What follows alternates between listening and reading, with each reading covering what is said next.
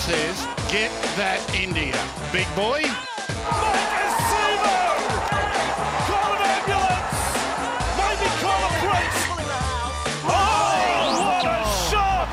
What a shot! Campbell Gillard! Good evening, ladies and gentlemen. It's not the ideal circumstances to be doing a post-match coverage of uh, the the result tonight, but that's what we're here to do. My name's Craig. I ride his 60s on the Cumberland Throw. Joining me is Johnny's 4020, and we have a special guest tonight. He's one of the few Parramatta Eels that can say that he's a premiership winner. He played 149 first grade games, 123 of those for the Parramatta Eels. He played in three grand finals, scoring a try in the 1981 winning grand final team. Ladies and gentlemen, how about a big welcome for Graham Atkins? Graham, you were noted as a winger and occasional fullback in first grade, but did you come through as a five-eighth? Yeah, I came. Um, I was at Gabby as a five-eighth, and um, I played all my rep football as halfback. So I was close, not quite on the mark, so one, one spot in. Yeah, it is. And how was the transition from going as a playmaker in the front line to being the finisher on the edges? Uh, well, it probably was a bit tough to um, dislodge people like John Kolc and John Peard. And I probably could have done Brett and Steve uh, and Sterlo. I could have beaten them, but anyhow, it's the way it goes. Now, uh, Graham, you've, uh, you've let us know that you came through the Toongabbie Tigers as your junior club. And we were talking before, and you said one of your teammates was Neville Glover. Now, Neville's been a guest of ours many, many times. He demonstrated some of his dance moves. You can vouch for Neville's ability on the dance floor, I would imagine. Yeah, he actually um, he had trial for Strictly Ballroom, but I think he missed out.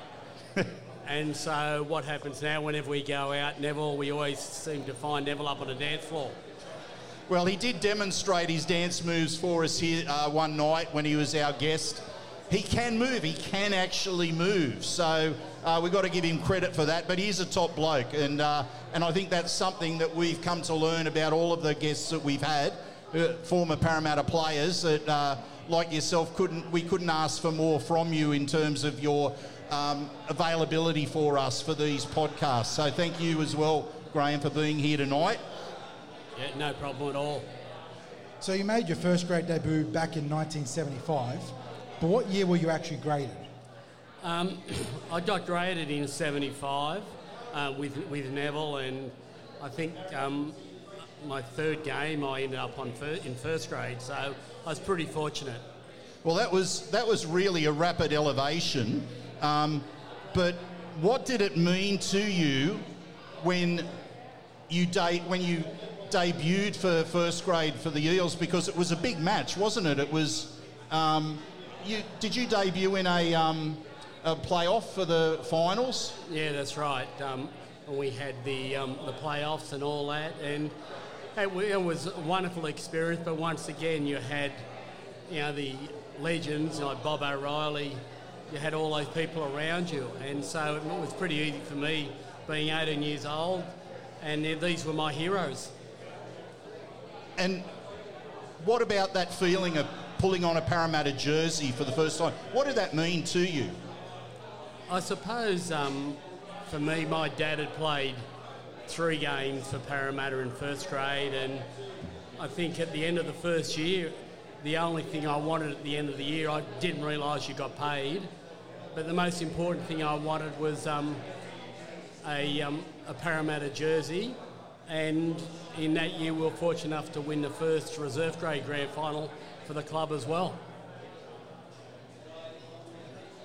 So, um, just going on with this, uh, 1976, you played a lot more first grade, and you were on the bench for the grand final.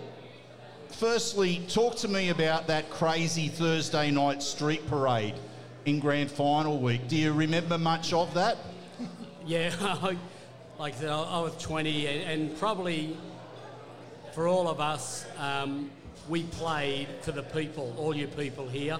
We played for the district, and I think that was the thing that bound us together, um, you know, so closely. And you know, going up and down the street um, on the backs of trucks, and it was, you know, it was a wonderful experience because we wanted to do it for the district. Did the Uh, co- did it leave, did it leave you in the right frame of mind for the grand final, or did you think it would have been best to leave it for after the grand final? Um, look, the, the bottom line is um, the result, we, we didn't come away with what we wanted to. Um, but the, the most important thing was that, you know, we, we were really the, the start of the, the evolution of Parramatta into a major force in the 80s. And, you know, people like Terry Fearnley and Norm Provan and, and that were the, the predecessors of um, what was to come. one of the rugby league isms you hear bandied about these days is that you've got to lose a grand final to win a grand final. Did the coach and the team look upon that grand final result as a learning experience? Did you take positives out of it?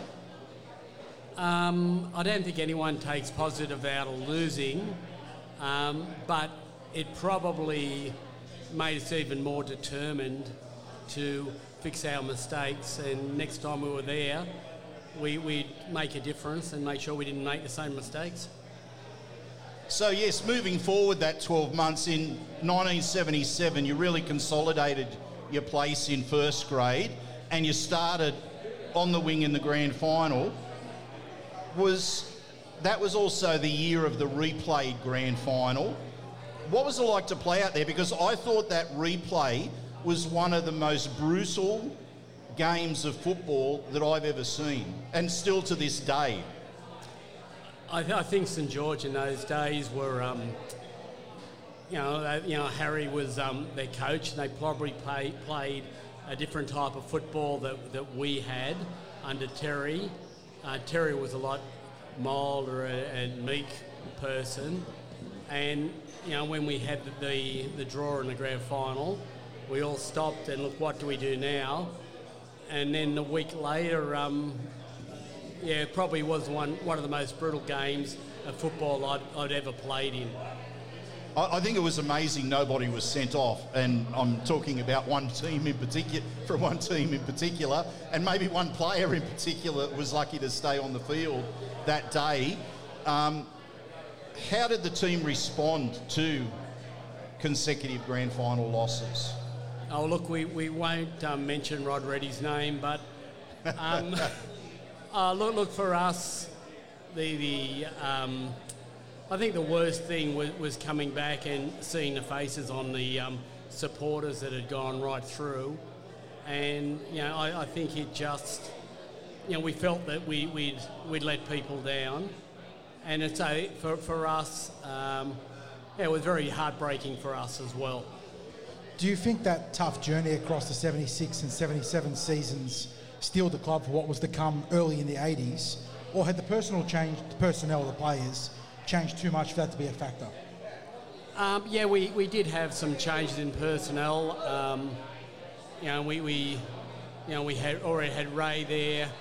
I don't think um, a few of the others had arrived yet, but it was a, an evolution. And in the 80s, Johnny P took over as coach, and for the first year I'd been there, we had made the, the um, semis, and I think probably Jack arriving was probably what we needed because he gave gave us back our confidence in ourselves. I often wonder whether it was a sliding door moment for the club to lose in 76 and 77 because I think it's arguable that if we had won in those years, we may not have ended up with Jack Gibson as a coach in the 80s and maybe that 80s period wouldn't have been quite as successful. Do you think that's a valid point or Um, yeah, like I think in those years or that era, um, everyone wanted to play for Parramatta. Penrith weren't a, um, a force as what like what they are now, um, and I think it was um, an opportunity for a lot of our, us younger fellows to come through with the um, junior rep development and the, the development squad, and it really was a catalyst that started, um, you know, in the 78, 79, the catalyst that started the, um, you know, the, the, the era of the, the 80s, which um, Parramatta dominated. Was 81 a different feel? I remember um,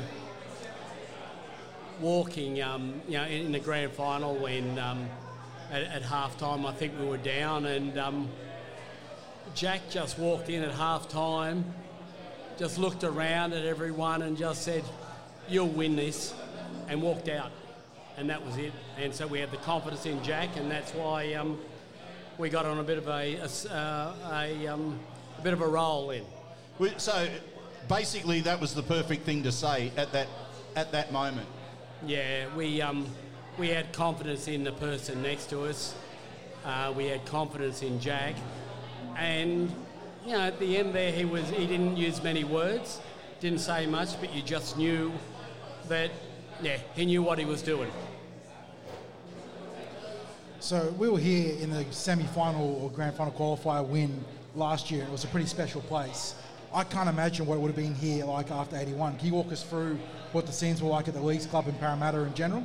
Well, we, we caught a bus back, um, and it pulled up out the front, and the bus was there were people on the streets, was, uh, and suddenly the bus pulled up, and then people went crazy. Inside, there were people in the elevators holding the door open button because there wasn't room inside the club.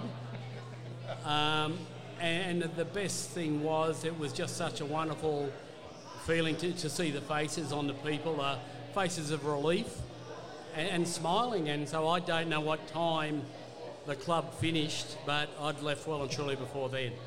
Well, Graham, I was one of those smiling faces that night. I was 20 years old here in the club. I just finished working here for a couple of years at that time. Um, what I, I don't remember too much of the night, but what I do remember is I never paid for a drink all night.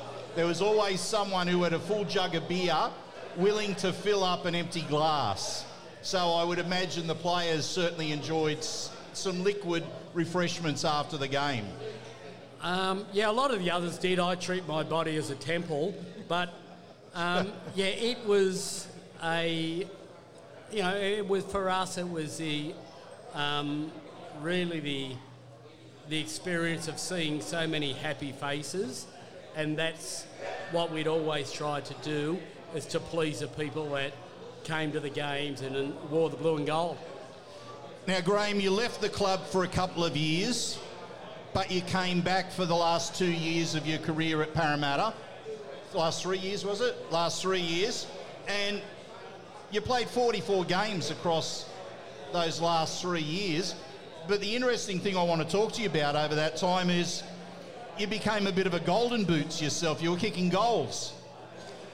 Yeah, um, Crow got a um, bit of a poke in the eye, and um, yeah, so he was out for a while, and I just said to um, to Coach Monie, I said, look, I've kicked now and again, and I suppose you know someone had to do it, and I think I ended up um, the top point scorer for the club, only through goals in '86. Yeah.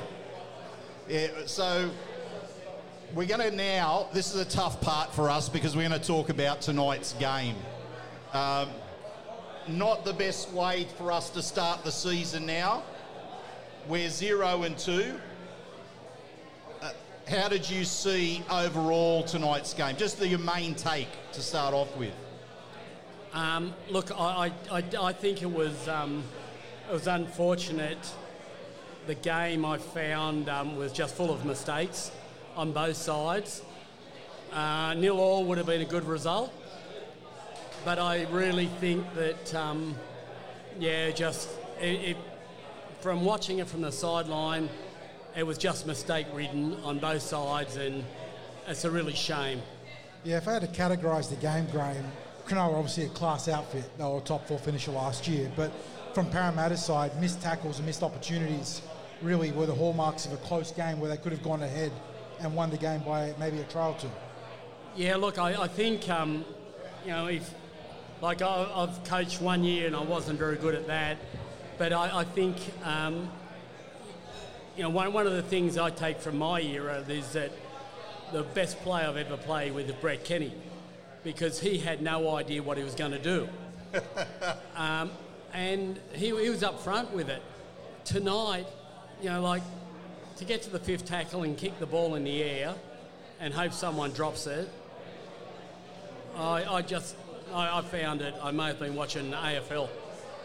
Yeah, it, I don't think it was a high standard game because we were talking during the game and said really with the mistakes that Cronulla made as well, that Parramatta shouldn't have been in the situation they were that they were in if they had have played their best football, which they didn't tonight. I do want to talk about a couple of positives.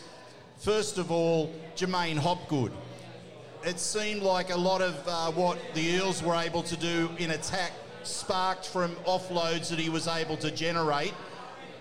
Unstructured play. I mean, that's the sort of football that you would have grown up playing that unstructured stuff where you don't know what's going to happen, but you make you move the ball, you make it work.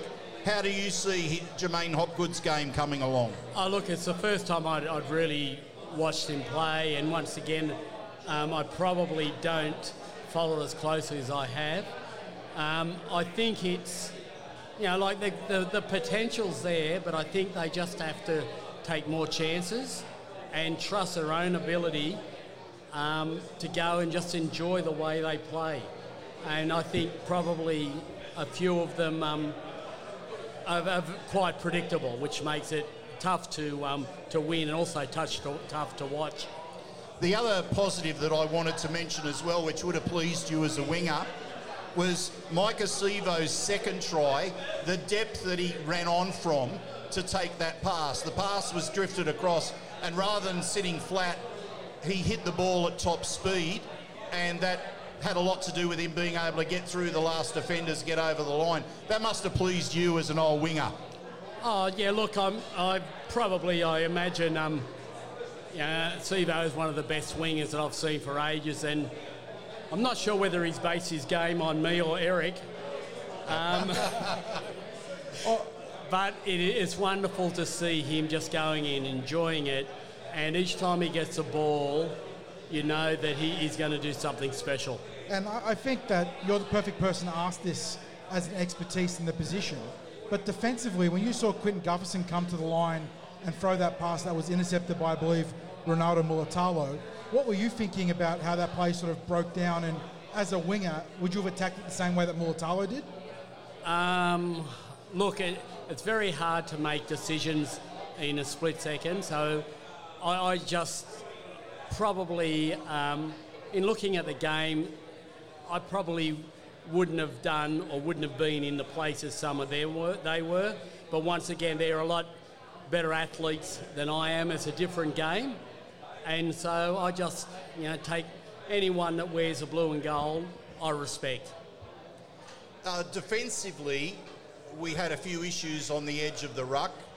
Uh, there was some uh, space between Dylan Brown and Waqa Blake. Uh, I don't know whether it was a case of the fullback wasn't in his position to push them across, but it just seemed there was a lot of space out there where we didn't adjust at all, and it was just inviting the Sharks to score. How did you see those moments? You know, one of the things um, that Jack always, um, you know, hammered into us is that you've got to be talking to the person inside you and let them know what you're going to do, and they can let you know. I don't know whether there was a lot of talk between the outside backs, um, and that's, that's pretty disappointing because sitting up in the stand, you, you could see where, where the gaps were going to come. Down, down. Sorry, uh, down 10 points with just over 14 minutes to go. It was good to see the boys dig deep and fight back. We saw J'maine Hopgood and Mitchell Moses combining for that specular, oh, spectacular try, sorry, from halfway. Before we end up just falling short of that left edge shift where Waqa holds the ball up probably just a second too long with Maika Sivo to his left.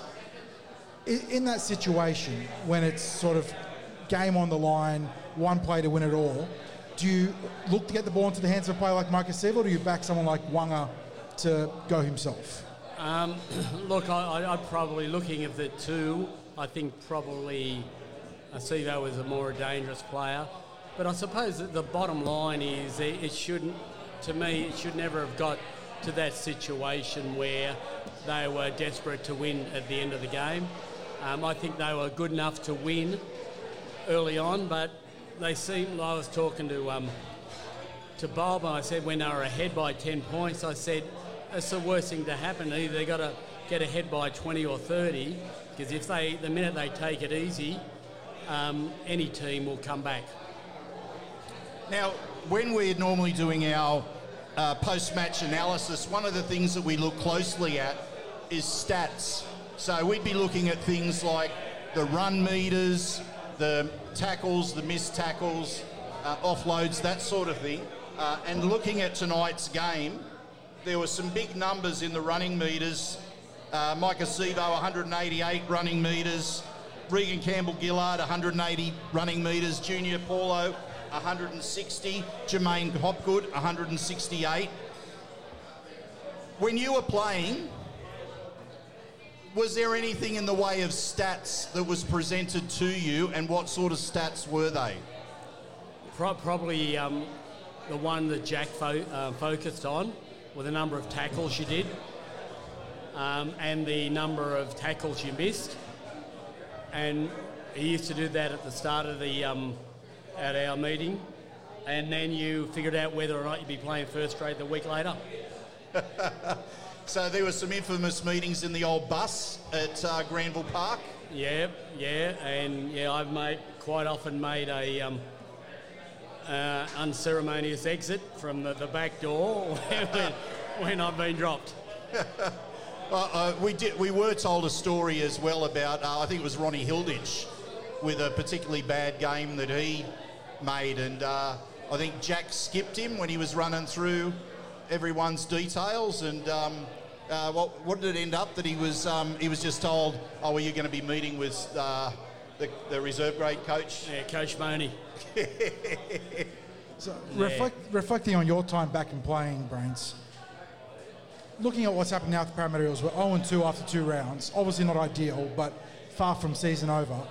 When your teams found themselves in a little bit of a, a rut or something of a hole, what becomes the focus of training to get right mentally, to get right on the field? Look, I, I think the, the key thing is, you know, I was fortunate to be um, part of a really, really closely knit group of um, mates. And, you know, we were all together two weeks ago. And, and that's the thing. And because, you know, you, you, there's no blame, but what you did, you remain, you, you, um, you had confidence in your mate. If you missed a tackle, you'd turn around and Sterlo or Price, you'd be doing it. I think it's important now for them to sit back, go over the game, and see, well, look, we could have done this better. And then for next week, forget about the score. Next week's a new game, and just go out and make sure you don't make the same mistakes you made last week.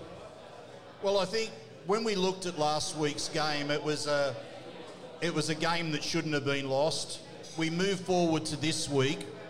We were thinking if our halves lift a bit this week, that a win would be on the cards because Mitch Moses was average last week. Dylan Brown probably had the worst game that I've seen him play for the club last week. I thought both of them lifted this week.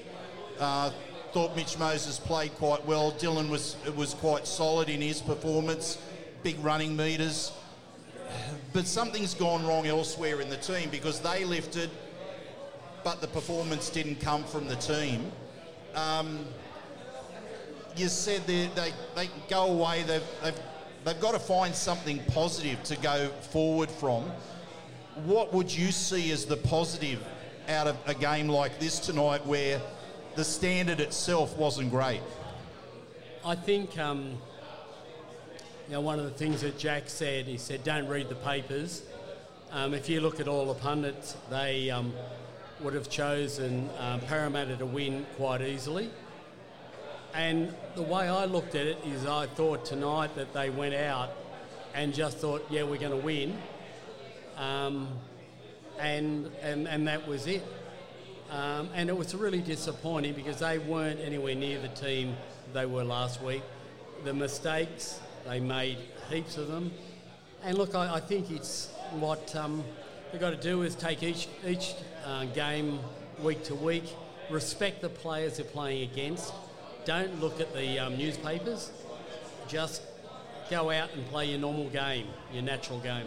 Do you think those two really quick tries to start the game might have worked against us in terms of the, the mental attitude? I was sitting um, next to um, a mate up in the stand, and when they scored those two tries, I said they've got to either score three or four, or otherwise um, they're going to come back at them.